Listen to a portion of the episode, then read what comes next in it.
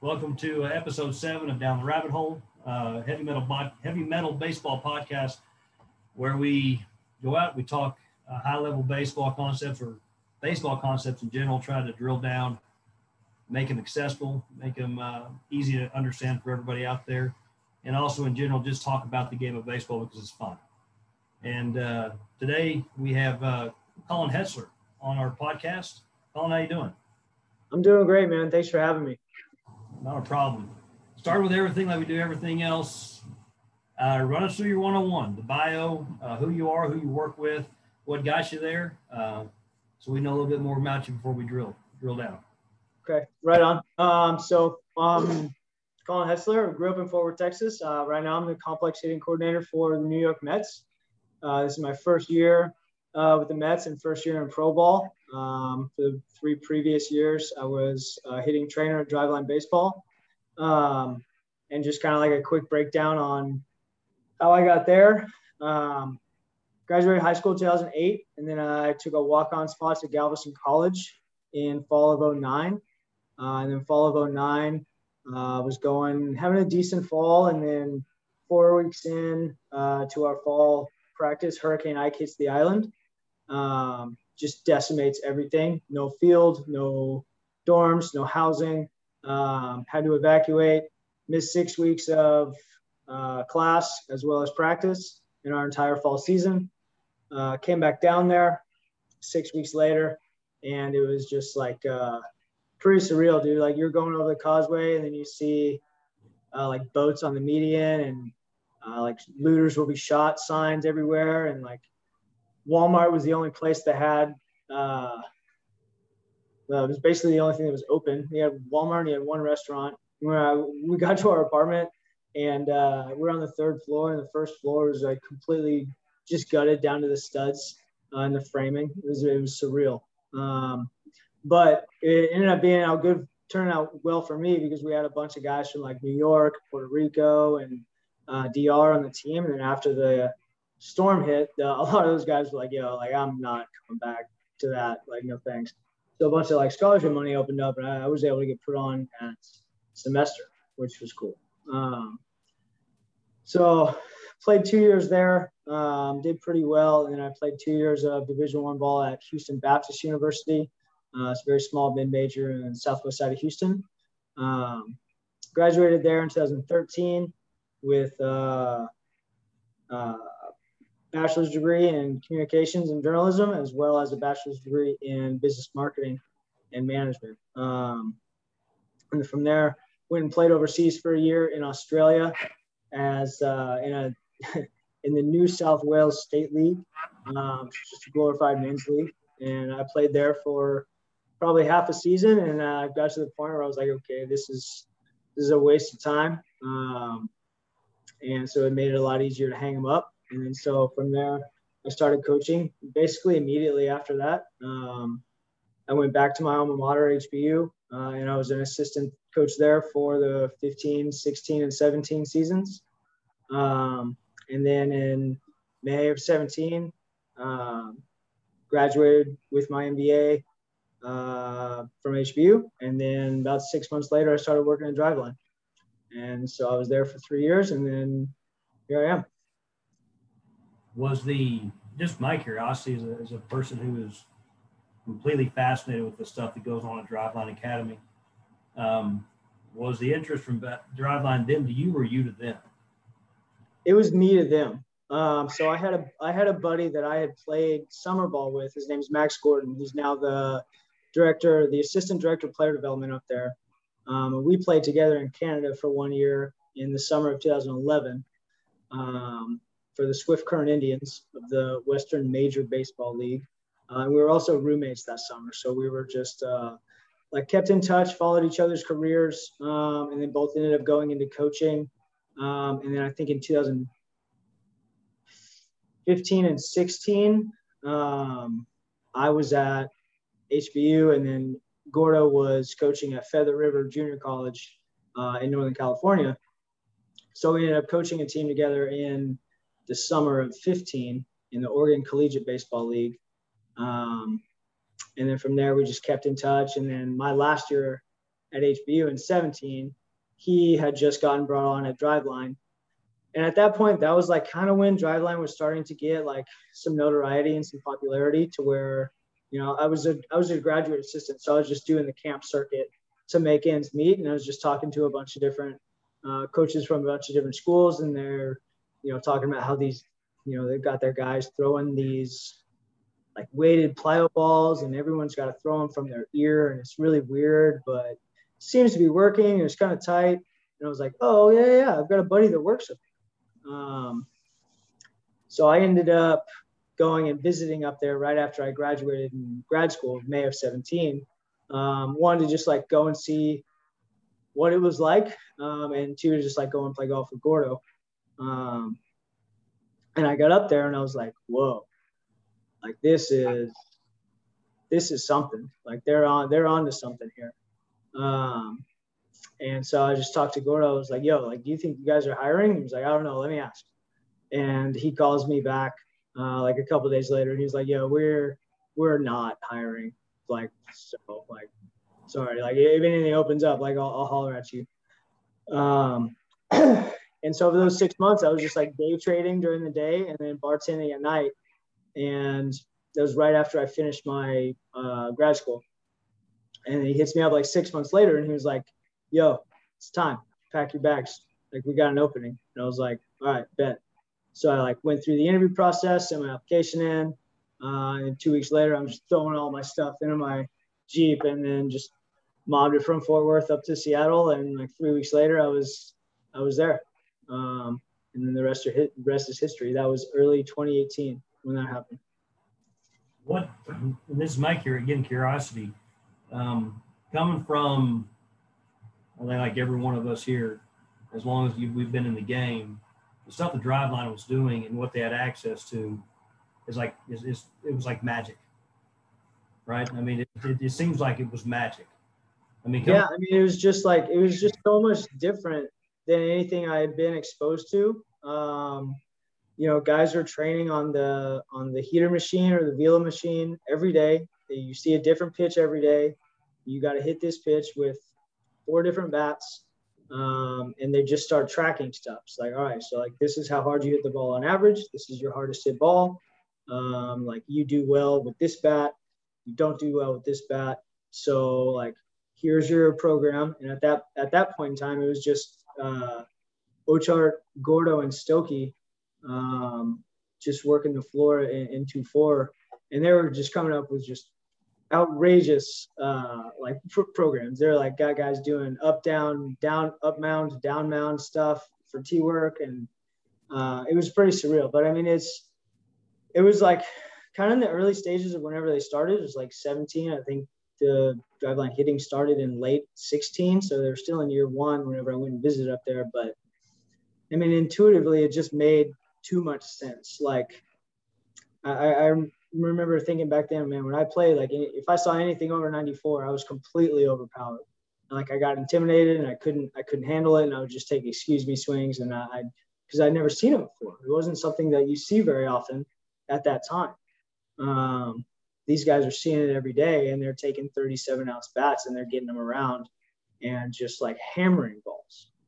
Um, so it's just the environment of like, hey, we're gonna face velo every day. We're gonna face it with heavy bats and like if you fail you're just to fail until you figure it out um, and it just made too much sense to me and that was the first time i'd ever seen a HitTrax. first time i'd ever like seen the concept of you know training bats um, you know at that time it was this the speed trainers and the HitTrax was all that they had like they hadn't had hitting mocap yet there was no K-Vest there wasn't even any blast yet um, so it was like it was very progressive for the time, but looking back, it was, it was like for driveline, it was still very primitive. Um, but at the same time, it's still very effective. That makes me think of, uh, so I was a teacher for 10 years, and it makes me think of the research that's available between active learning and, and creating environments that allow active learning and allow students to kind of learn and push through failure on their own instead of trying to go rescue them, as opposed to lecturing. Like lecturing is always the preferred method by the student because it's the easiest way to intake information. However, it's not the most effective. And it's almost like with coaching, you create these active learning environments and let them figure it out and, and learn through failure, as opposed to I'm going to be super hands-on and throw cue salad, and we're going to make you feel we're going to give you false confidence because you could crush it off of a tee and and hit the ball 100 miles an hour off some flip toss. Right. Yeah, exactly. It's like the longer the longer that I do this, the more I realize like the the best coaches are the ones that say the very least. They don't say anything. They let athletes figure it out on their way, um, and they just like put themselves put their athletes in in an environment that facilitates the desired outcome that they want. Uh, and you know, it's very it's very hands off until if they do have something to say, then the athlete starts to listen because oh this guy he doesn't give me feedback you know all the time every pitch. So if he's got something for me he he's probably got something serious or something very helpful. So i, I think that um, is just going to be even even more so the case um, you know going into you know more and more years of experience coaching wise it's like just let the guys figure it out and if you have something and you know that you have something instead of just like throwing stuff against the wall and hoping it sticks, then your athletes are more likely to be receptive to it um, because you're not coming up with some different cue or being some like drill monkey every single day. Yeah. Well, uh, like the whole emphasis of, of, this episode, kind of going into the meat and potatoes everything, is is hitting technology. Uh, so, with our first question, what do you think are the most essential pieces of hitting tech? Like if you're starting out like like let's use the town that we're in. Amarillo college is, is starting a brand new baseball program and and let's say you got that job like what are the pieces of tech that you're going to bring in first? Uh let's so if i if i get the head job at amarillo cc and, and my budget is like pretty slim uh, I'm, I'm gonna buy four or five blast sensors uh, and then i'm gonna get initial data on every single one of my hitters and then and then I'm go from there. Um, and, and then from there, like if I have any any budget left over from Blast, I'll probably go and get just training bats. Probably go and get uh, spinball machine and some speed trainers and a long and short bat, and then just a me- just a whole mess of plyos. Um, and then from there, like we're not gonna be able to track exit velocity, but we'll we'll be able to track how far you can hit a plyo, how fast you can move the bat, um, and then from there, like you know, ball flight will be our feedback in terms of bat ball data. But I think Blast is such a valuable tool. Um, at such like a pretty moderate pricing point, price point. Um, it just get, it spits out so much information, and the, the information that spits out, like you can infer an athlete's batted ball data, or you can infer an athlete's like heat map according to what his blast metrics say one of the questions we get from our own guys and even some parents that watch us do what we're doing, and you just mentioned it here. You said one of your key pieces of equipment is a plyo ball. All right, explain to us, explain to us more, and for people who are listening, you know, for the dad in the uh, backyard, right? That he he's, he's giving flippies to his son. You know, why why would why should he invest in plyo balls, and why is that one of your preferred pieces of, of, of tech? I, I think the the best thing about plyos is that they're just harder to square up than a baseball. Like you, you if you don't if you don't hit it flush, perfectly flush, it's not going to go anywhere. Uh, it's going to completely lose its shape. The athlete's going to see it. He's going to feel it, um, and you're not going to get that desired ball flight. I mean, it's like the one of the first things that I did with the Mets. Um, I spent three weeks at their DR academy in March before spring training started, and for early work every day, we would go to a half field and we would do plyo home run derby. And the first couple of days, the guys hated it, hated it. They like it got to the point where like each plyo, each driveline plyo ball, the the darker that the ball gets, the heavier that it gets, and the heavier that it gets, the more difficult it is to square up. And by the end of day one, we would have all of our uh, DR Academy guys just taking the the heavy blue ball. They're just like automatic take. They're not even going to try and swing at it they're just like asking for pink and grays. I'm like, no, dude, you already hit all those over the fence. These are all these are the only ones we have left. And then by the end of the camp, they're like actively asking for the dark heavy blue ball because only two guys have put it out so far. And they want to be in the club that has, hey, I put the blue ball out today. Like uh, I'm gonna have a good day today. So it's just like the reason that they're effective is just because it's they're difficult to square up. So your attack angle's got to be on point. Your bat path has got to be on point. You're going to have to uh, work the bat through contact. Um, and it just gives you such good feedback from swing to swing if you're the hitter. Like if you clip a ball and you slice it, you're going to know because the ball's not going to go anywhere.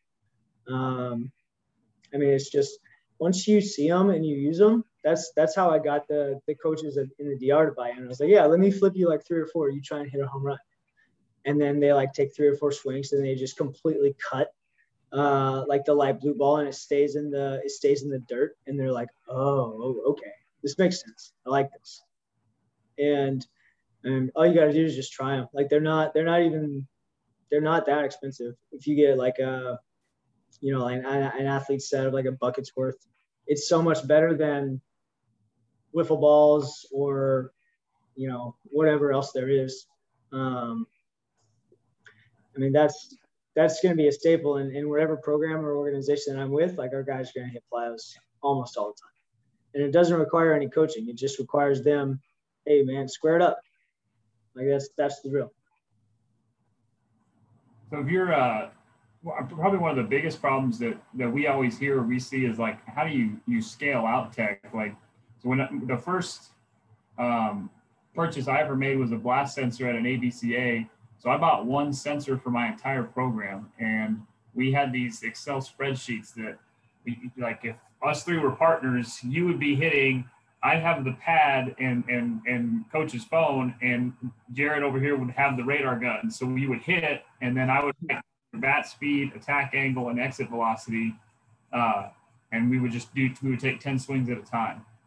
Yeah. And that's what we did. So like how how can people scale out tech? Uh, I mean that that's kind of the hard way to do it. It was hard after practice going and trying to type in all these kids' handwriting.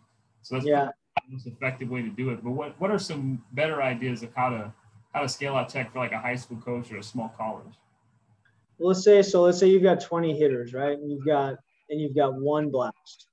Um, let's say you've got four groups of five or five groups of four. We'll say for we'll say five groups of four. that way you get blast each group one guy. You get one guy in each group per day. That way you get five guys a week, and then every four weeks you just keep getting one guy a day, and then from there each guy can get their retest every uh, every week. So everyone's going to swing with a blast every week, once a week, and then from there we'll be able to track weekly progress. Um, and if you're doing it right, like you should be able to get 40 or 50 swings uh, on each kid each day. And then from there, like you know, you can you can put up leaderboards. This is who moves the bat the fastest. This is who's got the lowest time to contact. This is good. This is the guy that's got the most or highest rotational acceleration or is the most consistent attack angle. Uh, and then from there, like it almost uh, it blast data very rarely lies. Like the the best players are going to have the fastest bat speed, or your most consistent uh, line drive hitters are going to have the most consistent attack angles, or you know your toughest outs are going to have the lowest time of contacts, generally speaking. So it's just like it's just like hope gives gives guys a, a better idea of exactly where they're at and, and how they compare to their peers. Well, you can also now like you can label the end of each session now, right? Instead of having instead of being a, a Dilber like me and writing everything by hand. Yeah, the, I mean the Blast app has come a long ways as well. Like you can you can go back and and, and go and look at peaks and averages for for each guy in each session, um, just like straight up on the iPad, and then you can just print off your leaderboards straight from blastconnect.com. So it's I mean it's gotten a lot easier in the last you know four or five years. Um, I remember when I was coming out of uh, grad school at HBU, um, that was the first time I had ever heard of Blast. Uh, and I had seen a couple of commercials of, uh, I think I was watching some Astros games, and Carlos Correa and, and I think George Springer were plugging Blast.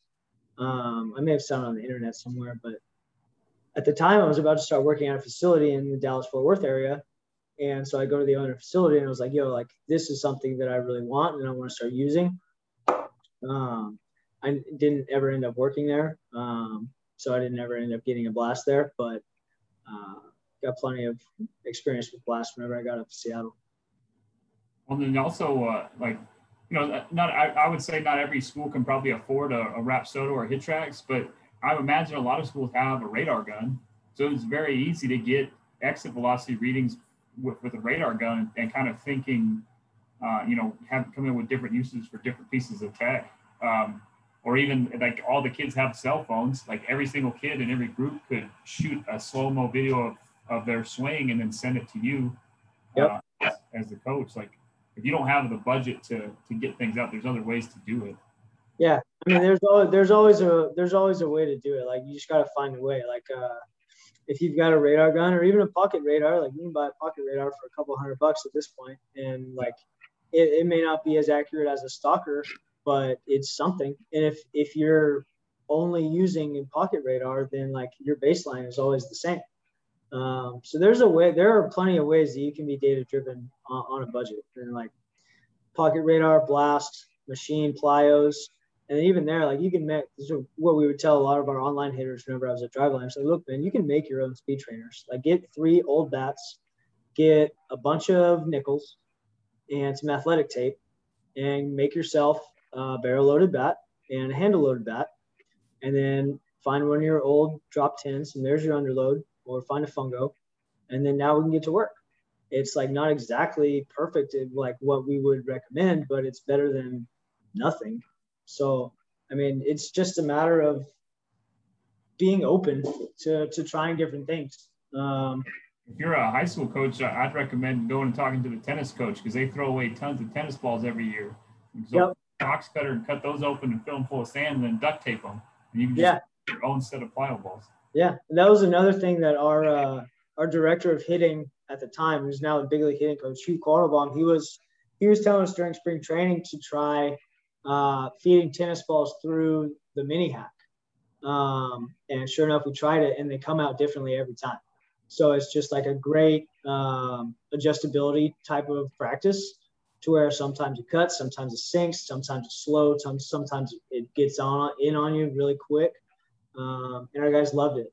Uh, like we had some of our some of our top prospects would just stay in the tennis ball cage all morning, just because they like the challenge of it. And it was, I mean, it was great.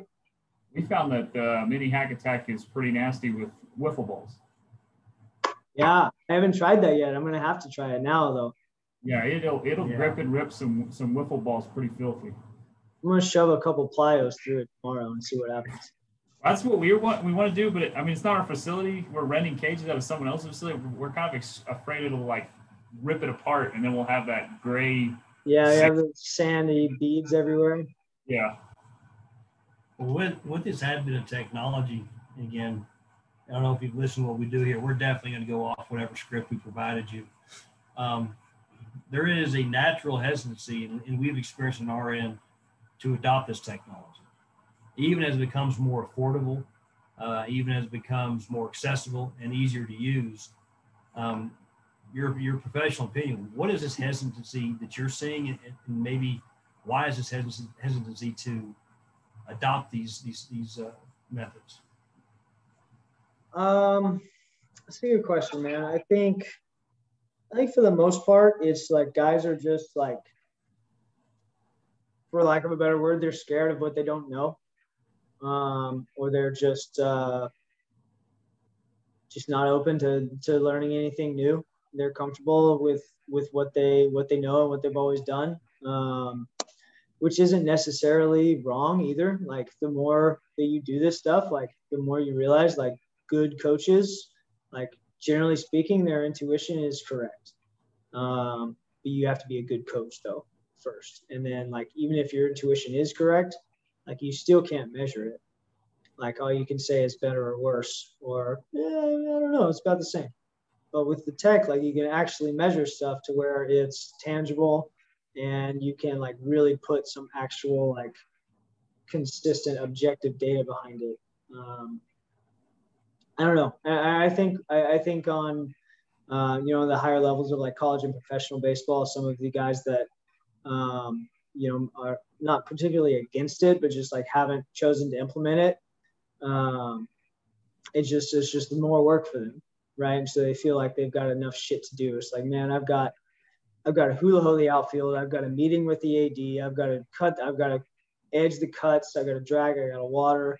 Like I got to call and fundraise. Like I've got all this other stuff to do. Like I don't, I don't have time to learn this new stuff.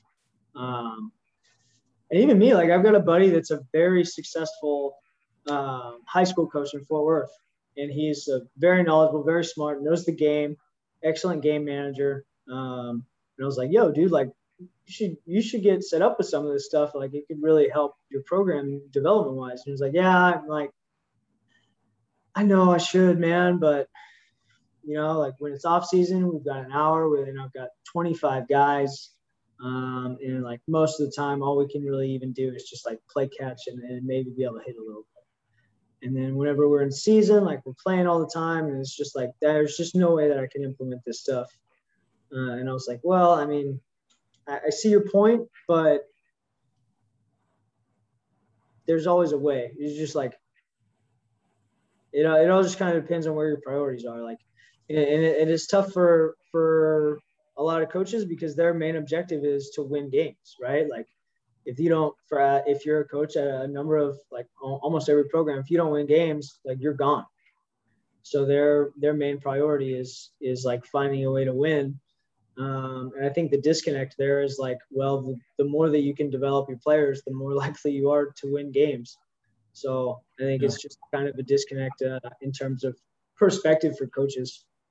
I think it's with anything. Uh, you know, having to go through and implement technology is, is painful in, in any uh, profession. Uh, when I was a teacher, one of my last years teaching, the, the school district decided to well, no more textbooks. All textbooks are going to be online.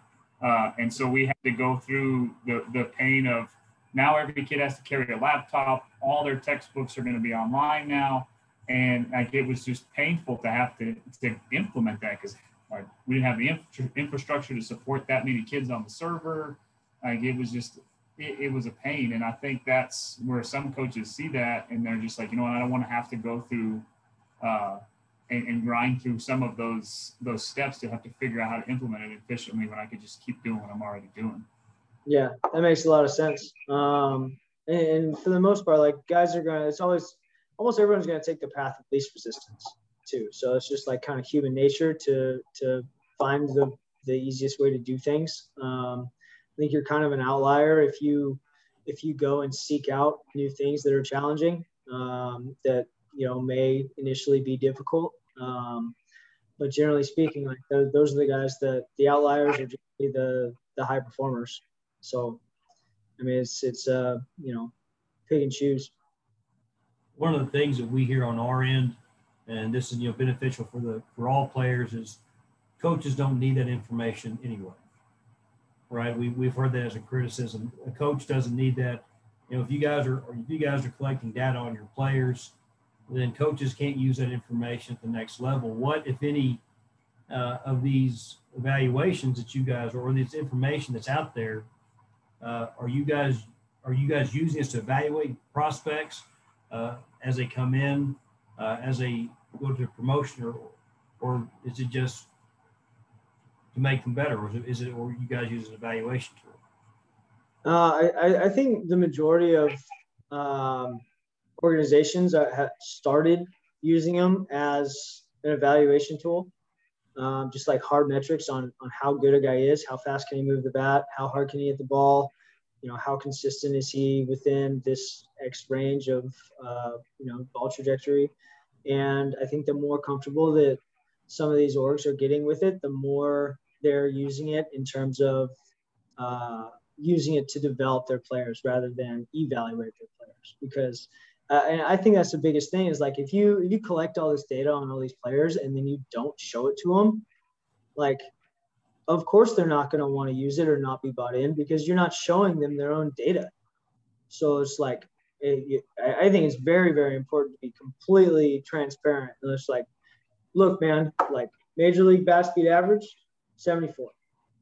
Right now you're at 68. So like you got six miles an hour to go in bat speed until your like average bat speed is on par with a big leaguer. And just like that in itself inherently is going to motivate that guy. It's like, okay, well, shit, I've got work to do. I don't move the bat as fast as a big leaguer, so I need to like start booking it. Um, and that's the one thing that we've started to do. Like I'll, I'll hand a guy an iPad and have him walk into the cage with it. And it's like, all right, after every swing, I want you to check and see where your basket is. I want you to stay above 70 miles an hour every time. And if you don't, I want you to think about why you didn't and then get back over it.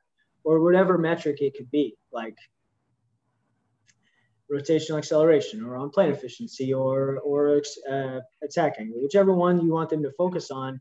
Like they can get immediate feedback from swing to swing as long as you just show them the data. And then from there, like then their practice starts to become a game and you know inherently you're going to want to win the game. So it just makes them a little bit more uh, a little more focused. The practice becomes a little bit more deliberate. Um, and then at the same time you're just like educating these guys on on what's good and what's bad. Um, so like whenever we would do uh, bp on the field usually we would have our, our last round. It's like all right one swing you got to hit it over 100 and you got to hit it over 10 degrees if you do that, you get another swing. And if you keep doing it, you can hit forever. And so from there, it's like guys have an objective goal. You got to hit it hard. You got to hit it above 10. Uh, and if I do that, then I get rewarded with another swing. And then all of a sudden, like guys get hot, and like the guys that they're hitting with, like are like starting to get a little energy about them. And like, oh, dude! Like, how many in a row is he gonna get? Um, and it just kind of the energy just kind of starts to build, and it, it just feeds it, like everyone feeds off of it. Um, so I think the more that we can use this different technology, whether it's you know a, a bat sensor, or bat ball data, or whatever it is, as part of practice and part of your development, rather than just collecting data on our players and never showing it to them. I think the players are going to be more bought in to the coaches, and their that like trust level is going to be a lot higher compared to, hey, let me get your K-Vest so I can look at it and never show it to you. Like that's not that's not going to do anyone any good. That's uh that's kind of organizational specific. I I uh my my brother-in-law wanted to test out the Rapsodo, and so we we were in a, a, a, Abilene, Texas, and we went to a facility and just ran out of cage. Well, there was a, a pitcher there throwing a bullpen from a, another organization, and we started talking to him, and he wanted to see what we were doing. And we asked him if his organization used data and he said they do but it's a hundred dollar fine if i ask to look at it.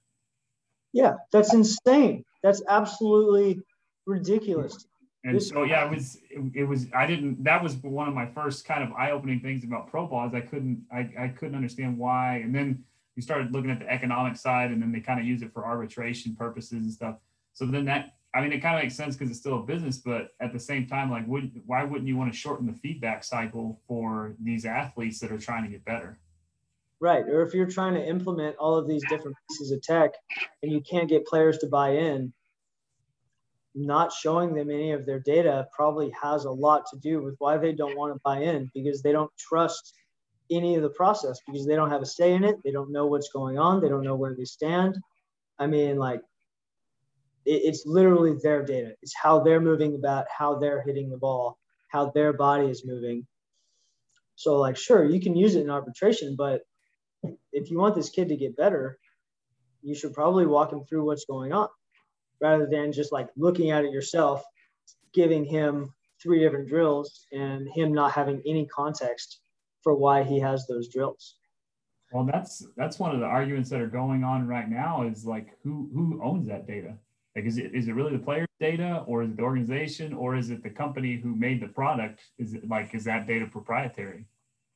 I mean, I I, I don't know the legal answer to. I don't know the actual legal answer to that, but I mean, I, will I'm I'm going to side with the player. Like, if, if the if the profile says Colin Hetzler, then hey, that's my data. It's literally how I am moving or hitting or swinging. So like, I, I don't know how that is is worked on or like written out in, in contracts or the current CBA, but I would imagine it would be a, a relatively large talking point in next CBA, which I think is coming up after the season. So yeah, I, I think that, that question is definitely above our payroll. I just it, it's just an interesting complex issue of like what whose data is it and what what should be done with it. Yeah, it's like I don't even remember if I have to hit uh, like uh, and agree to terms whenever I use Blaster or Rapsodo. Like I'm, maybe I did. I don't. I don't even remember. Do you think that uh, some of this, especially around the world of hitting, uh, still kind of revolves around the fact that it's still kind of a concept that you're either born or either born with it or you or you don't have it. Right? Maybe an organization doesn't have enough confidence that they can continually develop talent that will be major league ready, you know, on a pipeline.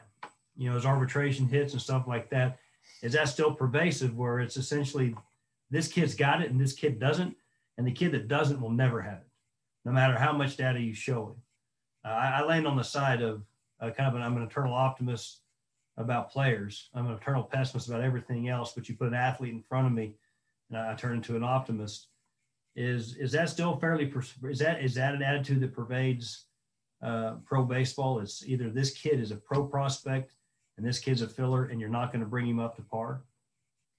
I don't know.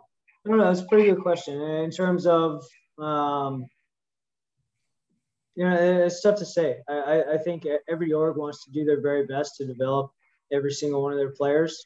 Um, obviously, your your orgs are gonna are gonna be like a little bit more apt to, uh, what's the word? Like just pour a little more resources into guys that they they think could really be something special. But that's where uh, you know, implementing systems to give every single hitter or, or player, regardless of position, uh, a fair shot in terms of we're going to do absolutely everything we can to to help you develop because we drafted you or we signed you because you do at least one thing very very well. So if we can up the rest of your skill set, then like you've you've got a shot to do something. Um, I mean, obviously, like one percent of one percent is only are the dudes that make the big leagues. So it's like Dodge are against basically everybody. Um, but that doesn't mean you shouldn't be able to like try and max out every single guy's ceiling.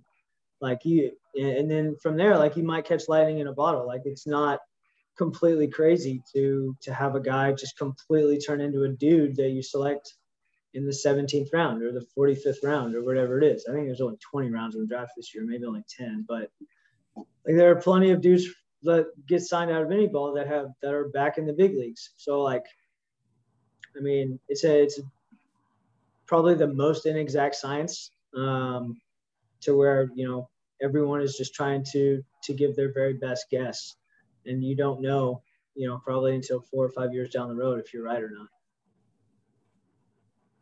Uh, moving on to our next question. With, with, all this technology that's available, how can coaches use technology more laterally, like for other purposes? Like, for example, uh, one of the things that we, the one of the very first things I ever started testing uh, when I was still at, the head coach at Pojoaque, New Mexico, was uh, we used the blast sensor to test your hand-eye coordination for each eye. So we put the eye patch on, uh, your your right eye and then test your hand-eye coordination your left eye while you're swinging. Then we do the same thing. So then we can figure out which eye was your strong eye and which eye was your weak eye. So are there other ideas that you would have for coaches to use the tech more laterally and get more use out of the product? Um, I guess the first thing that comes to mind is uh, you get a, a radar gun or Rapsodo or HitTrax or any type of ball flight feedback metric and see um, X velocity and distance PRs with one arm swings, and to figure out which which arm is dominant and which side likes to take over. Uh, and then from there, you can kind of get a better idea of how that athlete likes to move, uh, where he's trying to hit the ball, which pitches he's going to be able to handle better. Um, you know, if a guy's super bottom hand dominant, then you know more than likely he's going to be able to handle everything that's down and everything that's away better than anything that he handles up or in. And then conversely, if this guy is super top hand dominant, then you know he's probably able to smoke balls at the top of the zone and balls in, um, and he might struggle with balls away or balls down. Um, so just getting a better idea of like which hand has the more dominant process in the swing um, is probably the first thing that I would do. Just like one-handed swings with uh, uh, you know every single different bat that you can do, and just track how hard and how far are they able to hit this ball with each swing or with each arm, with each hand. That's I've never heard that. That's awesome. I want to try that now. try it. There's uh, I think the we had a guy at Driveline. He was doing these top hand swings with the barrel load bat, and he was hitting balls like 78 to 80 miles an hour. It was absurd. Jeez. What was the, what was was he that dominant or was he balanced? He, he was balanced. He was good with both hands. It was it was actually very impressive. I was. It's like I mean, it, it's going to be very difficult to pull anything with your bottom hand only. Um, but if you can do it, I mean, that's pretty impressive in itself. I think one of the most underutilized pieces of technology, and people might not consider it very advanced, is like the pitching machine. You can use it for more than just setting it directly in front of home plate and shooting balls at people. Like you can move it off to the side. I mean, I, I don't see a lot of coaches that, that, even use pitching machines for ground balls or catcher pop ups. It's it's like yeah. it only has one specific use and it can only be used on one spot on the field all the time.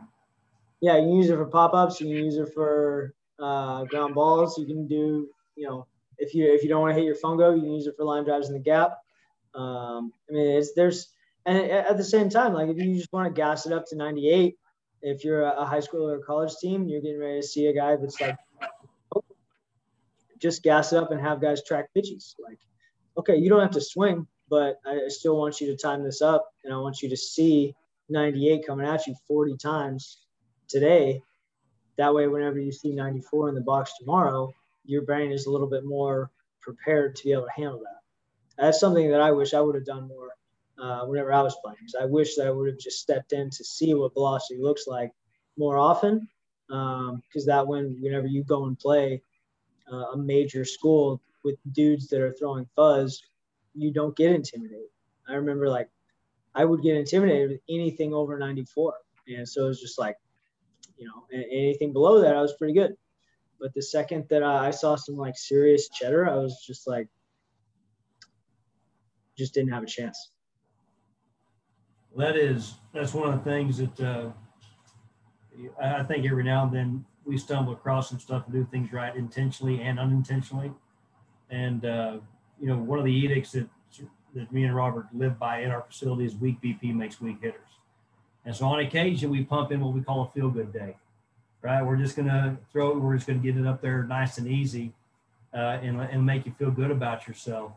But you know, uh, we have guys that come in, or guys coming on hitting classes and stuff like that, and once, twice a week they hate themselves and they hate baseball. They'll tell you that on the way out, right? I hate baseball. I don't want to play baseball anymore. Half joking with you. They go out in the game and they rake. Yep. And they come back and like I want to do that again because yep. the environment they learned in was far more challenging than the one that they faced on the, the mound. And so their their their ability to predict, right, is is far that they can predict with greater accuracy what's going to happen because of you know what we call rising turbo sliders that we throw to kids at 92 miles per hour when you're 16 years old. Well, you go, well, you're never going to see that in a game. No, if you do, you know, we'll call you. You guys will have a guy. There's like 16 year old throwing 92 yeah. sliders down here. Yeah, yeah, exactly. From a three, from a from a three quarter arm slot, but you know that that environment does uh, it does help hitters, right? And you're like you're saying, I wish I'd known it as well as a frustrated baseball player because velocity ate me up. Uh, all I did was just kind of stick my bat out there and hopefully I could punch one over a first baseman's head. Yeah, same. There's just nothing but excuse me swings on anything over 94, which is just not what you want to do. Uh, uh, that you know, they didn't make a, a Nike uh, commercial called "Chicks Dig uh, Slappers to Right Field." No, no, that's right. That's what I always tell. That's what I've been telling my hitters lately. Singles are for the weak and scared. Doubles only, dude. Doubles and doubles and homers only. Like if you want to get good at hitting doubles, you have to practice hitting doubles all the time. Uh, One large argument I had is, and this is just kind of, like I said, just an argument. Like, we a guy was coming in and we are doing some live stuff, and he said, "Your guy over there is too pull happy." I said, "Yeah, he may be. You know, we're working on that, but you know, pull side ball in the air." is the greatest outcome for any batted Most ball. Most valuable ball you can put in play. And I said, so he said, well, you know, I, would really, you know, on a situation by situation, he needs to learn to hit the ball the other way in the air. And I said, I said, there's a value in that. You're right. I said, but if I could just teach this kid to hit go the other way, whenever I wanted to, why wouldn't I just go ahead and teach him to hit the ball off the wall? You know, if it's, it was as simple as that, right? Yeah. Teach that kid to hit the ball in the gap on the right side uh, between second and first. If it's just as simple as that, why would I even try to teach that? Why would I just go ahead and teach the ball over the fence? Yeah, it's like we were having this we were having this conversation in the, in the coaches locker room the other day. We were talking about what how uh, somebody brought up the the team that has led the league in home runs for the past like however many years, six eight years, hasn't made the playoffs. And I was like, yeah, you know, you're right, but like that's that's not leading the league in home runs is not a bad thing. Like if you're before before the season, if you're gonna tell me, oh yeah, your team's gonna lead the lead the league in home runs, like yeah, I'll take it, hundred percent. And it's like another guy was like, yeah, you know, I don't know, man. I think run scored is runs scored is all is always what it's gonna come down to. And I was like, I mean, last I checked, every time a home run was hit, somebody scored. In the history of baseball, every time, no matter what. So it's just like such a it's, it's, it's, crazy to me that that like pulling the ball in the air has just become like so vilified to the point where like an entire generation of hitters has just like never practiced doing it. There's just been told that that's like selfish or you're pulling off or you're just spinning out or in reality like if all you can do is just serve balls the other way, like you're probably very pushy. You've probably got a, a negative attack angle and you're probably severely under rotated at contact. And like you can only live off of that for so long. If you want to make it to the big leagues, you got to be able to pull the fastball and hit it in the air. I think uh, that we, I talked about that. My thesis was like the context and the environments and even the, the perception, like early on, because you, you said it like trying to pull the ball over the wall is selfish. And that's been like the theme of power hitters since the beginning of baseball is trying to pull the ball and trying to hit a home run is is selfish. You're supposed to give up your at bat. Rally killer. Yeah. yeah, rally killer. Home runs are rally killers. It's just weird that that perspective has just stayed alive for so long, and I think there's value in understanding that the argument and understanding where they're coming from. Uh, like the whole idea that ground balls are, are, are better for turf fields. That was some other some of the other data I presented that ground ball or batting averages on turf fields from 1984 to 1994 and uh, batting average on grass fields were identical. There was no advantage to hitting on a turf field as opposed to a uh, grass field. And so, right. what was the average fastball in the 80s? Like 87? I don't know if it was. Yeah, it was. It was. It was like a changeup I think it was yeah. the average fastball in the East.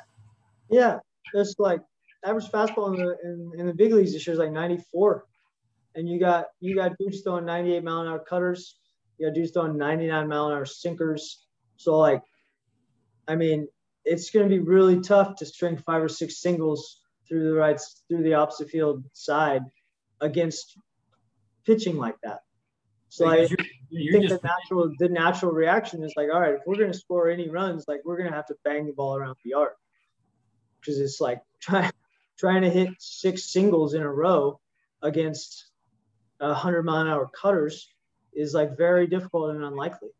Well, yeah, and you see it gets a you know frustration just from the cheap seats, and I occupy occupy the cheap seats obviously, but you know they put a shift on a guy like Freddie Freeman and go, he should just go the other way you get up there and do that, right? The guy's throwing a 29 mile an hour cutter. You go place the ball gently in the left field to see how effective you are at it. Especially when they're busting him on the inner half. Because right.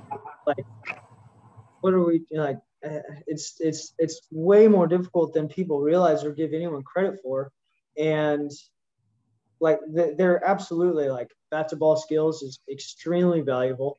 Uh, being able to control the bat head, uh, and, and facilitate a good team offense is like obviously very important. But if you don't have anyone that can thump, you're probably not going to score very many runs. No, and going back to this idea, like you said, the team with the most home runs, they didn't make the playoffs as a point of validation that this is not an effective way. Well, you know what? Your organization, DeGrom's not a great pitcher, right? Because I look at his win loss. You know, uh, you know, let's, let's throw out run support and stuff like that. He just must not be a good pitcher because based upon a metric I can find provable, right? His win loss isn't great always. Right. So it's just like you got to look at everything in a proper context. And it's like, all right, I, we led the league in bombs. We're probably somewhere in the top half of run support, but who knows? Like, did we did we play defense? Did we did we pitch? How was our bullpen? Like, there's so many different parts of the game to where it's it's tough to just make blank statements like that, especially in baseball. Like there, there are never any absolutes in baseball, other than well, home run. I would say except except for the physics of it. Except for the what? Except for the physics. Right. Yeah, you got me there. There's no absolutes in baseball except that absolute that, that we just laid out there, right? well, I would- I would agree with like. I think a lot of times people tend to make arguments like black and white, and not understanding that there's so much more complexity than you're a launch angle guy or you're a non-launch angle guy. Like there's there's so much more to it than than just diminishing it down to two sides of the argument. Right. Exactly. It's like, okay, well, he, he hit it hard. Uh, let's say, okay, he hit it 105 and he hit it 20. So like 105 at 20 is almost always a hit. But I, what was the spray angle? If you hit it to dead center field, it could be an F8. So are you going to call that a bad at bat just because he, he hit it to dead center? Like, I'll take 105 at 20 every single time. Like, or or guys will always come up and, and they'll mention the the hardest hit ball uh, ever. I think was was Giancarlo Stanton like 121, and it was just, it was like a six three or a six four three double play. I was like, all right, that's fine, but like, I'll take I'll take 120 exit velocity over 93 every single time, no matter what. Like, just one occurrence, and there's only one occurrence because it's so hard, it's so difficult to hit the ball that hard. People don't. it's like it's that outcome versus process. They look at the one outcome and say, "Look, we were right the whole time." Instead of that, that's just a happenstance. Like it's Right. not.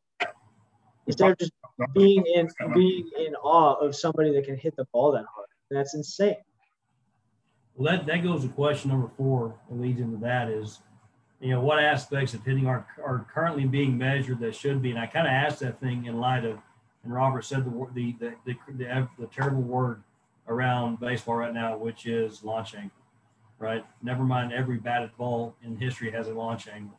Yeah. All that MLB, what was it, of, of uh, Pena showing how hitting coaches are somehow making this U, which I don't know where he got that.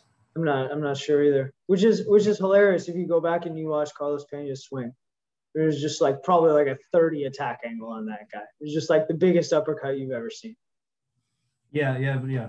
So what is what is you know we so obviously the, the entirety of talk right now around hitting is you know launch angle is the reason why hitters are struggling. What is the aspect of, of, of hitting that we're not talking about? What metric are we not measuring or looking at that we should be paying more attention to?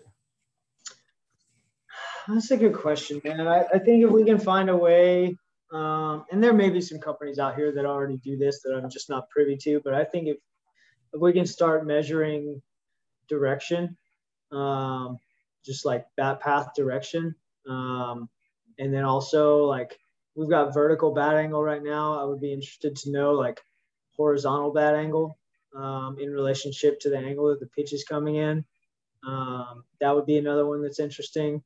Um, force plate data obviously is going to be one that more and more organizations and, and companies and facilities are, are going to be diving into. I know the Astros do a really good job with force plate data. Justin Stone's got a huge force plate database. Um, Driveline is going to be very, very close to just being the the cutting edge in that with their new uh, with their new mocap lab to where they're going to have force plates in both batters box and the mound um, and they're going to be able to get mocap on everything and pair with force plates data. Um, that's going to be one, and then just like vision tracking and, and visual acuity and, and perceptual cues um, is going to be another one. I mean, we kind of started to dive into that at Driveline a little bit while I was there.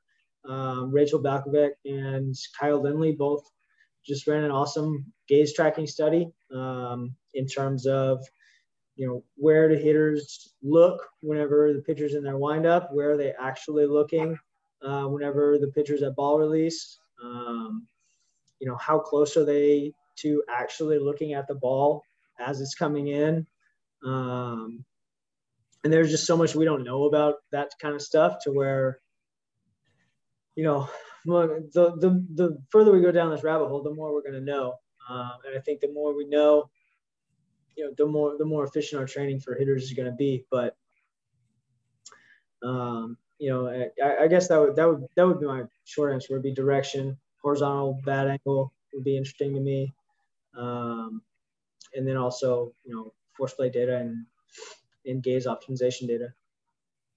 Is that is that is that is that uh, going to have to come from independent facilities? or you or you think there's going to be a more a, a more of a adoption of this kind of stuff to these major league clubs, or is it always going to be up to a driveline type facility to lead the way to, to make everybody else uh, realize no, about I, I think I think Major League Baseball orgs are are gonna start leading the way, and, and certain certain ones of them already do. Um, I think you know they they keep all of that information very um, close to the chest in, terms of what they're doing and stuff. But uh, I know the Astros have done a really good job with um, you know pairing high speed cameras with uh, blast data as well as um, force plates, and then um, you know almost every team's got a biomech lab, biomech pitching lab now. Um, so I, I, think it's just a matter of time until the rest of the teams are just uh, just start like sending it and, and, doing everything that they possibly can to to optimize their player performance. Um, and then all you know always there's always going to be outsiders like like a Driveline or a heavy metal uh, or a hit fourth or wherever it is that is going to continually push the boundaries and try and be better. But um, I mean, MLB's got just an, an, insane amount of resources. So I, I, think once they realize the value of, and they probably already have, of just collecting this information to be able to make better decisions on training players and in evaluating and drafting and selecting players that um, I, I, think we're really just like kind of at the tip of the iceberg right now. I like uh, I agree with the gaze stuff. Yeah, like I don't know if you looked at into any of the like video game gaze performance stuff that they use. I, I, I think yeah. that that the major league teams could could make leaps and bounds in in like gaze studies by like reaching out to like any of these video game companies that that sponsor gamers and they make them wear these eye performance uh, glasses that track what their eyes are doing across the screen and stuff and and basically having like a blast sensor for your eyes yeah, I mean it's it's just like a, another muscle that you can train to to be more efficient and move better. I would assume. Um, so I mean, there, I'm sure there's a lot of different things that you know are on the horizon that are just kind of in the infancy of, of what's going on right now. It's like five years ago and 20, I guess four years ago in 2017, I, I was just hearing about blast sensors for the first time. So, you know, there's always going to be something new that's coming out that is going to be very, very helpful. Um, I just don't know what it is yet. One that I've been bugging Blast for, and they, they told me they collect it, but it's proprietary, is uh, force applied direction uh, on the sensor. I think it would be I think it would be useful to know, like based on the point of impact and, and how that horizontal angle of, of your swing arc evolves over time. Uh, like where is that force from contact being applied into the baseball? Right. Because yeah like spin's not mutually exclusive on batted balls. Like you can have you can have backspin and and some aspects of side spin. Yeah, and, it's like hitting a draw in yeah, golf. So I, I'd be curious. Has backspin and side at the same time. Yeah, is there like an optimal zone for guys, or I, I think that would be I think that would be useful based on all the edger videos that we've collected of just batted ball just crushing stuff. And, and do you think spin? Do you think spin axis from Rapsodo would be able to like if, if you had a large enough sample size to where you could just pull uh, like optimum batted ball spin axis from Rapsodo and see if that like has anything there? Possibly. Like we we're not hundred percent sure with that. Um, you already we already starting to dabble in that a little bit. It, it it's just we so we were we were trying to match up uh uh, we were using the edger, and at times we could tell that it was picking the wrong spin axis. But in, in its defense, like we were swinging with a negative 45 degree attack angle and hitting the ball and trying to put backspin on it. So, like, yeah, that type of batted ball would probably never happen. And so that's why we were just assuming its predictive algorithm went with the most likely scenario. Right. Uh, so there, we, we do have some time where it was the spin axis was wrong, but it was right more often than was yeah wrong. and yeah. so that's why we're like we don't we know that it's right the majority of the time but we're not sure how many times it's right and then right. dr nathan has uh, told me it's pretty easy uh, during my thesis defense he told me it's pretty easy to get the rapsodo and build build out like a high speed um, system to where you could measure bat speed and stuff just using the camera and markers inside the frame Say that again. uh, so during my thesis defense, uh, Dr. Alan Nathan was was on my thesis committee, and he was telling me it's it's it's actually pretty easy to get an Edgertronic camera and build out markers in the frame, and then you can measure speed and velocity of the bat and stuff. Oh, yeah, yeah, yeah. I'm with uh, you. by how fast they're they're going past each marker. Okay. Well, so whenever you guys use Edger for your players, what frames per second do you what what do you put it at?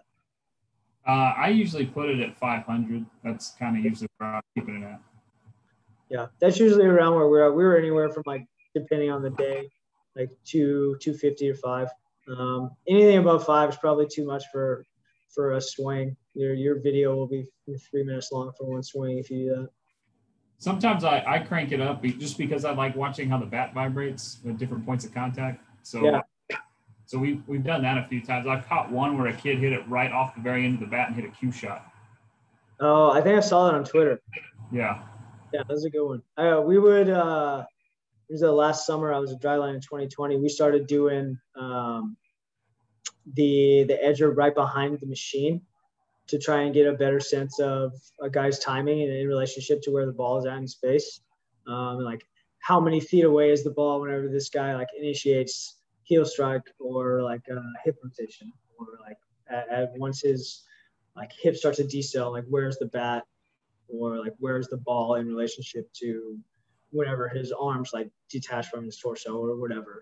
Um, there's a there's a lot of different rabbit holes you can go down there, but the dudes, the athlete, the actual athletes and the hitters loved the angle. They thought it was it was pretty cool, and I thought it was pretty cool. Try that one. Uh, so it takes us to our last question. How do you think technology is being misused by coaches? Like with all the things available right now, how, how do you think some uh, might be misusing it? Um, good question. I, I I think that I think for for a lot of coaches, they uh, for for Blast in particular, they're just like not looking at at it in enough context. Or you can probably say that for any piece of tech, whether it's bat ball tracker or bat sensor or K-Vest. Like you have to look at everything in proper context. Like you can't just be like, oh, this guy's bat speed is 76, like he's good. Um, like you, there's so many different things he, you have to account for. Like where was his point of contact? What kind of pitch was he facing? What was his attack angle? Like was he able to maintain that bat speed? Like was he on plane for a long enough amount? Um, like was he able to get the barrel quickly into the zone? Uh, and they're like, what was his time to contact? Like, was his time to contact 0.22? And he was just like hacking, like hacking his bat speed and catching it super far out in front, being long and strong, or is that like a legitimate 74 to where his time to contact is, you know, 0.13, 0.14, and you know he's at a decent attack angle, decent contact point. So like everything needs to be looked at holistically and in proper context, and that can go for your batted ball data as well. Like you can't just take your peaks and averages and like assume anything about a player. Like you need to be able to look at, all right, what is his percentages between 10 and 30? Or is he able to maintain his percentages from 10 to 30 across, you know, all five segments of spray angle across the field? Or that, that's one thing that I'm really interested in is batted ball data by spray angle um, and how much it changes for each guy. Um, so it's like this guy just wears out the right center gap at like 99 at 15. It's just like a super productive uh, combination. Uh, but like, what does he do to the left center gap? Is it substantially different? And then you can like pair that with spray chart and be like, okay, like he just wears this out. He's really good at it, but that's like the only thing that he can do. There's like no adjustability or no like no chance of him using any other part of the field. Or it's like you can take that data and be like, look, dude, this is your default miss. And when you miss, this is where you miss. So like based on that, this is how you're impacting the ball. Um, and then like even on K-Vest, like there's a there's a number of stuff that you can look at and be like, yeah, but so like one that that we ended up seeing in, in spring training a lot was like guys that we thought were quote unquote over rotated with their torso at contact. Uh, in, in reality, they're just like they're not over rotated. They're just getting beat and they're losing posture backwards this way, and they're hacking the K-Vest and they're like tricking the torso sensor into thinking that it's continuing to rotate when in reality you're just like losing posture into negative torso forward thing. Um, so all that stuff like needs to be looked at in proper context. I think um, that's probably the biggest thing that the coaches are, are misusing the tech with right now is just like almost like uh, just like tunnel vision on like this, if I can get this one metric better, then like this guy's gonna rake. And like I wish it was that easy, but it's just not.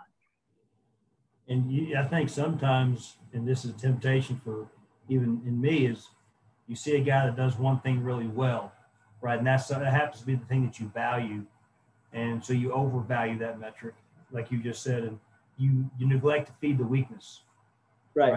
right? So you uh, you only feed his that guy that can only pound the right center gap, and he does it just incredibly efficiently. You just you just feed him that pitch, and you never feed that weakness on the other side.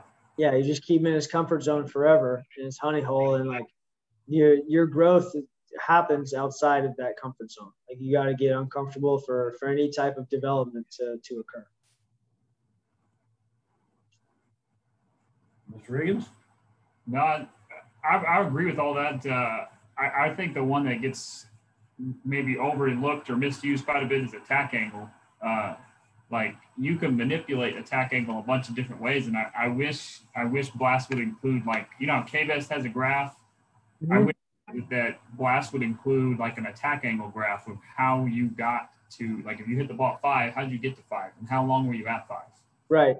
Yeah, because if you look at their like little 3D tracer, uh, the attack angle changes every single frame.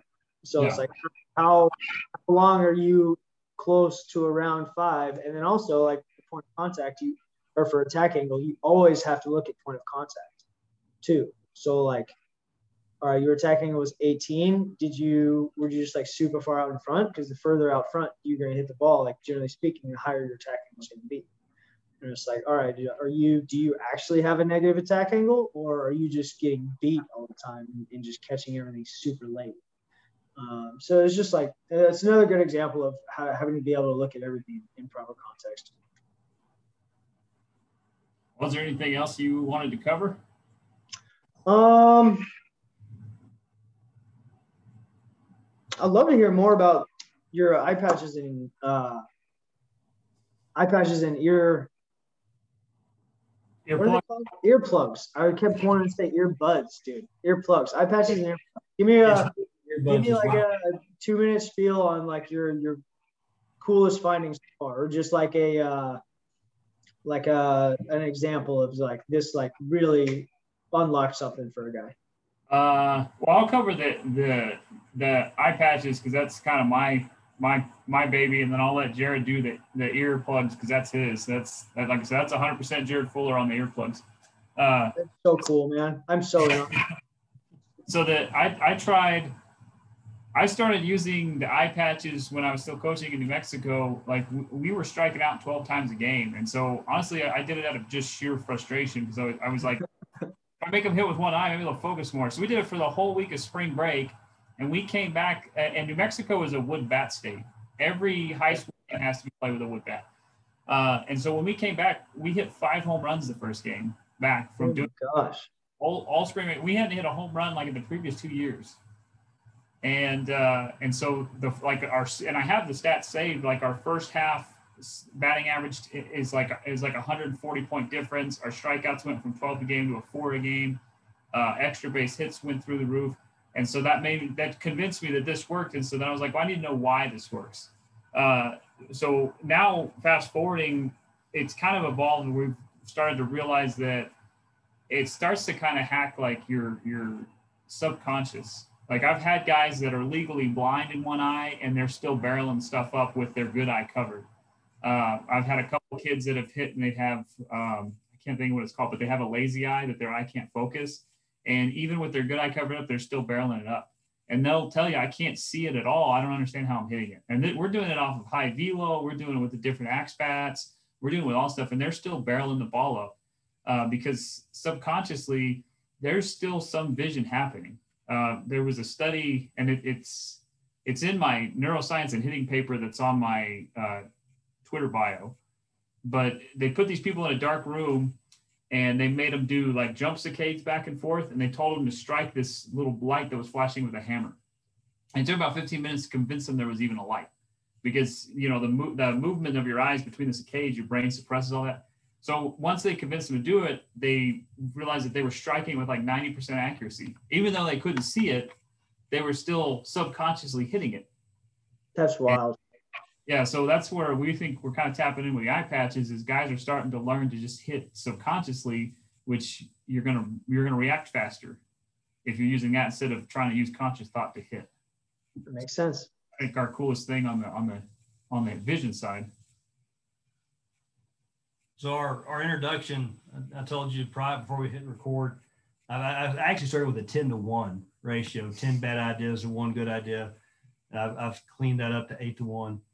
And uh, it came out of a real bad idea that Robert thankfully didn't uh, dissolve our partnership, which was I got a music background. So I began to wonder if, and since everything has a, has a vibration, so a vibration will make a corresponding note.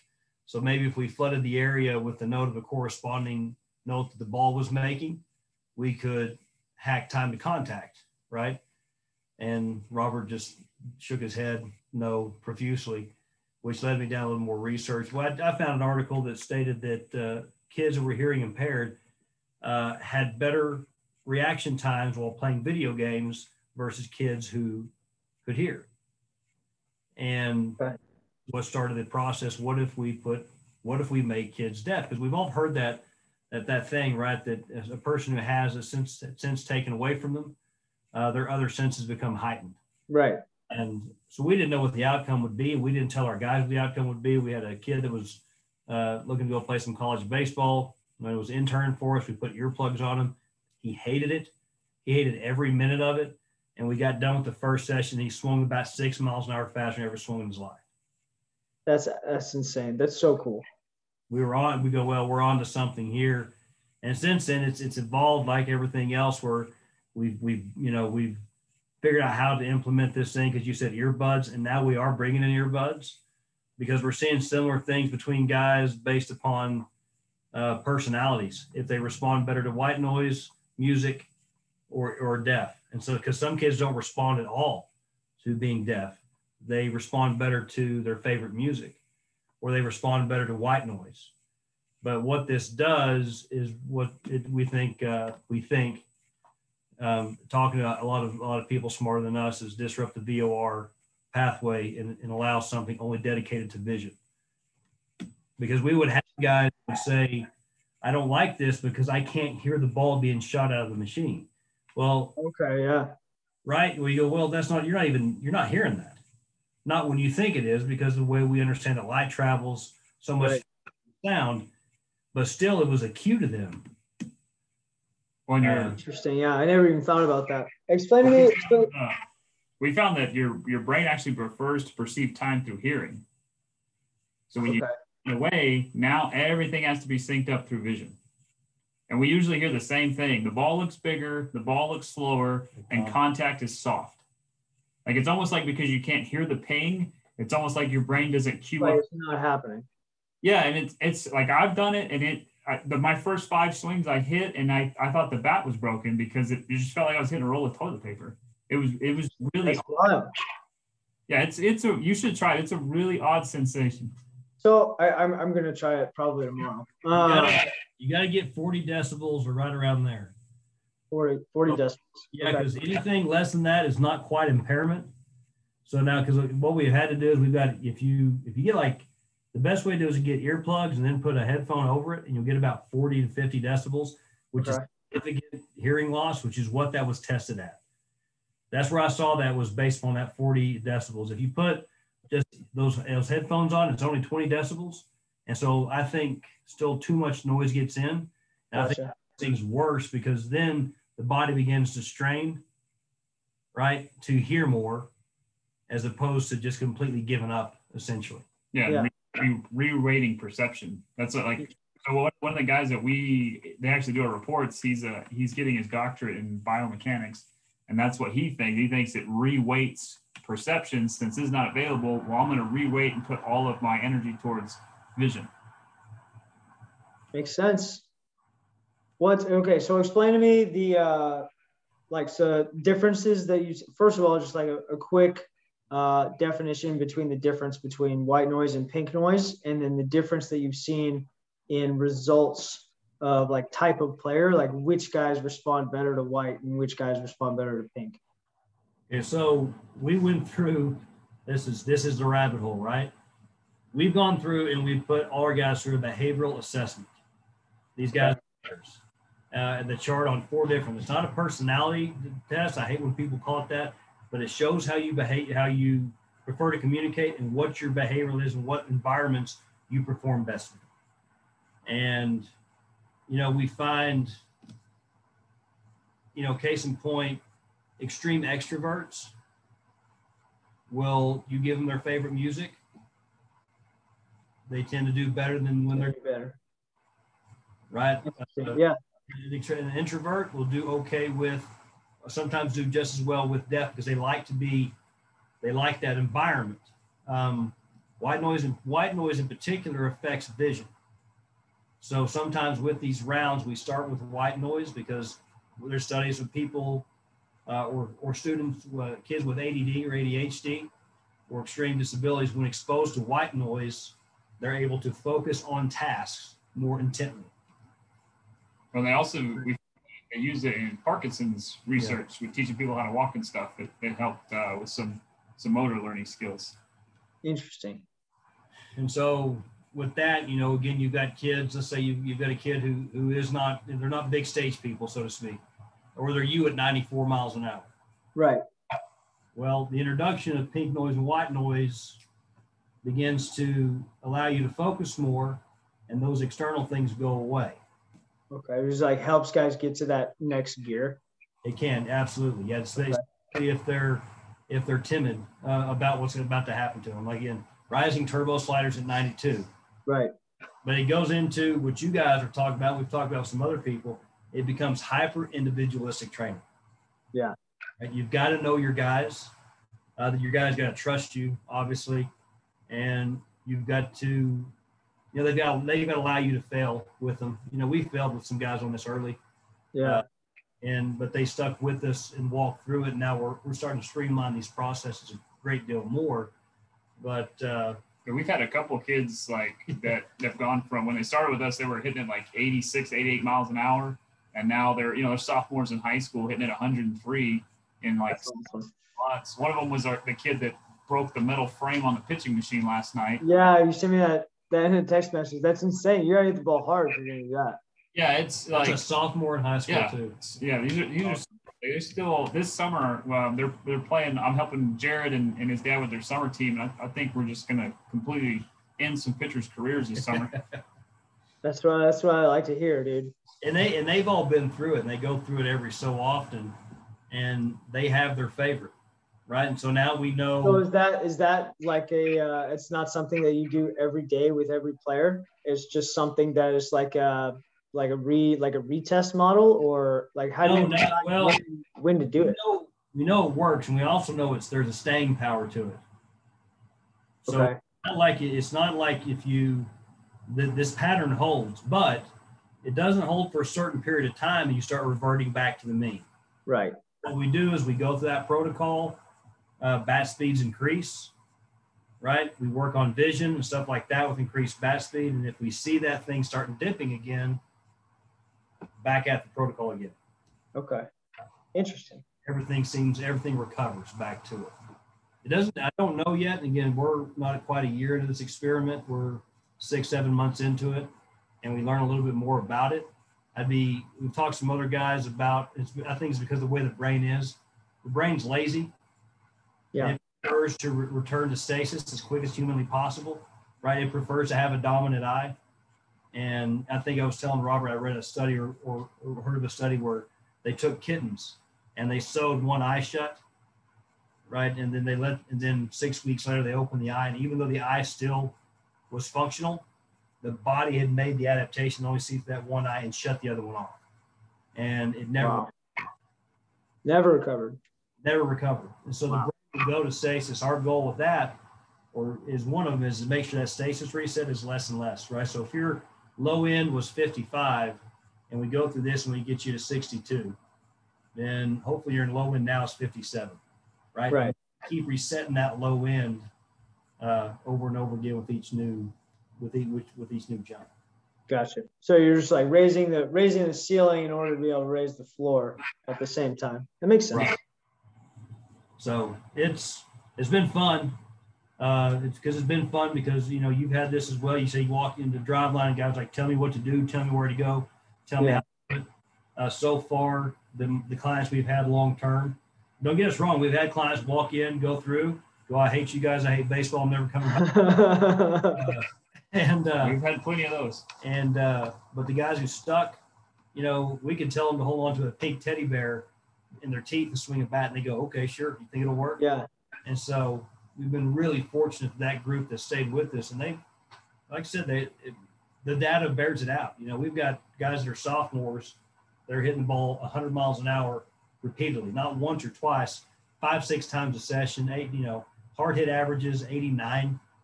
I mean, their ex average exit velo through a system, we're throwing 92 miles an hour, and their exit velocity is averaging 91, 92. That's good. That's really good.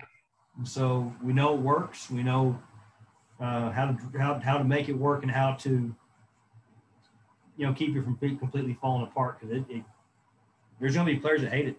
Yeah, for sure. The one the first kid hated it. Even when I would show him that he went from like his his was exponential. He went from like 62 and his top end bat speed in one session was 77. Wow. I showed him a 77 and he had never come close to that. He goes, I still hate it. He's a guy. He goes, I'll keep doing it, but I hate it. That's what I thought we'd be on to something because there was no false positive there, right? right. There wasn't a guy there that was seeking an outcome. Um, he despised every minute of it, but the the, the data still backed up that it worked. Wow. One, That's interesting. one thing we did, we're still trying to figure out. It uh, it changed their it changed their attack angle too. Interesting. Really? Well, I think it's uh, we. I Well, think that yeah, I think that's more because they're Did swinging, it, in, did it they're increase? pitching it further out in So front. they're, they're, yeah, so they're swinging it faster, so they're catching further up front, so their attacking angle is naturally a little bit higher. Yeah, That's what we think. I mean, that's yeah, it's pretty makes sense to me. That's what we're up to around here. you know, That's some cool stuff, dude. That's some really cool stuff. I'm gonna slap an eye patch and, and some ear pat or eye patch and earplugs in on tomorrow and see if I can hack my own bat speed. hey, you want best be. You may you- you may find yourself back in the show before the end of the year. if you want to get No chance. you want to get really crazy. Um, I read that you can alter your perception of time by increasing sensations of all your senses. So if you had like earplugs, eye patch, put Vicks VapoRub, and then had like a vibrating vest on, and you like your your memory of that event is going to be so much slower because your brain's having to process all these all this information while you're trying to hit the pitch at the same time. so do you think that's along those the same lines of why people believe like smelling salts and velo slaps are effective? Just you're just like you- you're just like accelerating sensor sensory to your body, like it's just extra Well, yeah, if you think- If you- Uh, yeah, I would say from the same book, though, you think about if people detail a severe accident they've been in, they experience that in slow motion. Yeah. Yes. That's an overloading of the senses on all fronts, right there sight, smell, smell, feel. And they experience a car accident in super slow motion. Their ability to, to their, they essentially warp time. Because your brain has your brain gets bogged down because it's having to take all this information from all these different receptors and and having to process that and and and then turning it into a memory at the same time or encoding it into memory at the same time so it just it just bogs down or lags because it's having to take way more information in. But you're still moving at the same rate of speed. Right. Nothing's changed. You're just perceptually feel slower. Right. So if you freak somebody out, can a 101 mile an hour cutter appear to be happening over just this slow motion? That's, I don't know. Hey, we're we're gonna find out. Yeah. just down there with TENS units, shocking guys. Just yeah. yeah. We cover, just have a stim machine set up to each guy right there in their chest. Because Robert read something else that loud noises have the same to excite the nervous system. Like, so we thought about just standing behind guys, right? We're just blowing an air, air horn. Because your, your auditory your auditory response time is like 120 milliseconds, and your visual motor response time is 150 milliseconds. So I was like, well, what if you could, what if you could hack that and buy an extra 20 milliseconds by like hacking those two together? And so uh, that's where we're like, what if we just didn't tell guys and we just pop off a nine millimeter behind them. yeah, try it. Let me know how it That's goes. why we don't put everything out that we're doing right now. We definitely want to be like, we don't want anybody just get you know get laughed off. We've we've gone from everything to dyeing baseballs red because time to contact vehicles that are colored red, car red colored vehicles getting in car wrecks less often than the other, and in testing Wow. time contact, which is not necessarily something you know we we play things close to the vest. I guess this would be public consumption, but you know looking at maybe a red baseball or looking through red glasses to hack time to contact. Say we got a guy swinging in 76, but his time to contact is miserable. Oh, that that makes sense. I mean, do you remember the uh, those colored those colored uh, contact lenses that Nike came out with for a while? Then Brian Roberts was wearing them for the Orioles, and all of a sudden he's just raking. And he hit like 14 bombs in the first half of the year, and he had like nine career bombs, like previous to that, nine like nine dingers in his whole career. Like it, it that had to have something to do with it because those contacts were like bright, like highlighter orange. Yeah, you do that. That's that's one thing is so, you know, is there is it but is it is it a lasting effect, right? That's the things we don't know. So if we got a bunch of red baseballs, we hacked your time to contact, we took it from a 0.18 down to a 0.12, right? We just completely rewired everything. Does that stick? Right? Does that as we go through uh, and then in transition, are you able better better to pick up red seams? Um, Yep. You know that that stuff there. I know that I haven't seen them. I- I'm pretty sure I saw when I was a kid that they used to sell glasses that would highlight the red seams. I remember those for outfield play. Yeah, I, I think Oakley had uh, they had frames that were supposed to highlight red or or, Right. or white and red or whatever it was. And, Yeah, I remember telling my dad to be a better outfielder, and he just laughed at me. yeah. Okay, you know, so yeah, we know there's value in those things, right? Why, uh, why they haven't been completely explored. You know, again, that's the nice thing about uh, Robert and I. What we do is we're two guys in a cage in Amarillo, Texas, and there's nobody that walks in and goes, "You can't do that." yeah. Yeah, you just get the ultimate autonomy to, to try anything, which is cool. I, I mean, I, I love, I, I've, I've been following heavy metal Twitter, baseball Twitter since it started.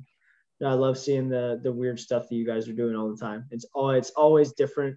It's like some guys, some some days you you post an Edgertronic clip of of a just smoking a bang, teeth. and then the next day is just like uh, Andrew clip of vibration of a ball coming off a bat, and then the next one you guys are talking about eye patches and earplugs. It's awesome. I'm super into it.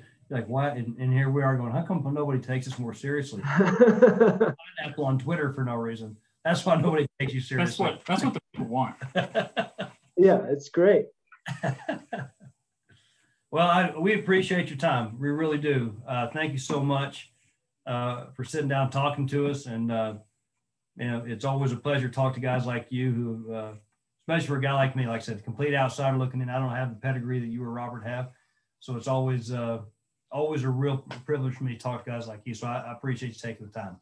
Yeah, of course, guys. That was a lot of fun. Um, and I'll be in touch with both of you to to stay on uh, stay on top of what you guys have got. But yeah, it was fun. Appreciate you guys for having me. Yes, sir. See you. There, guys.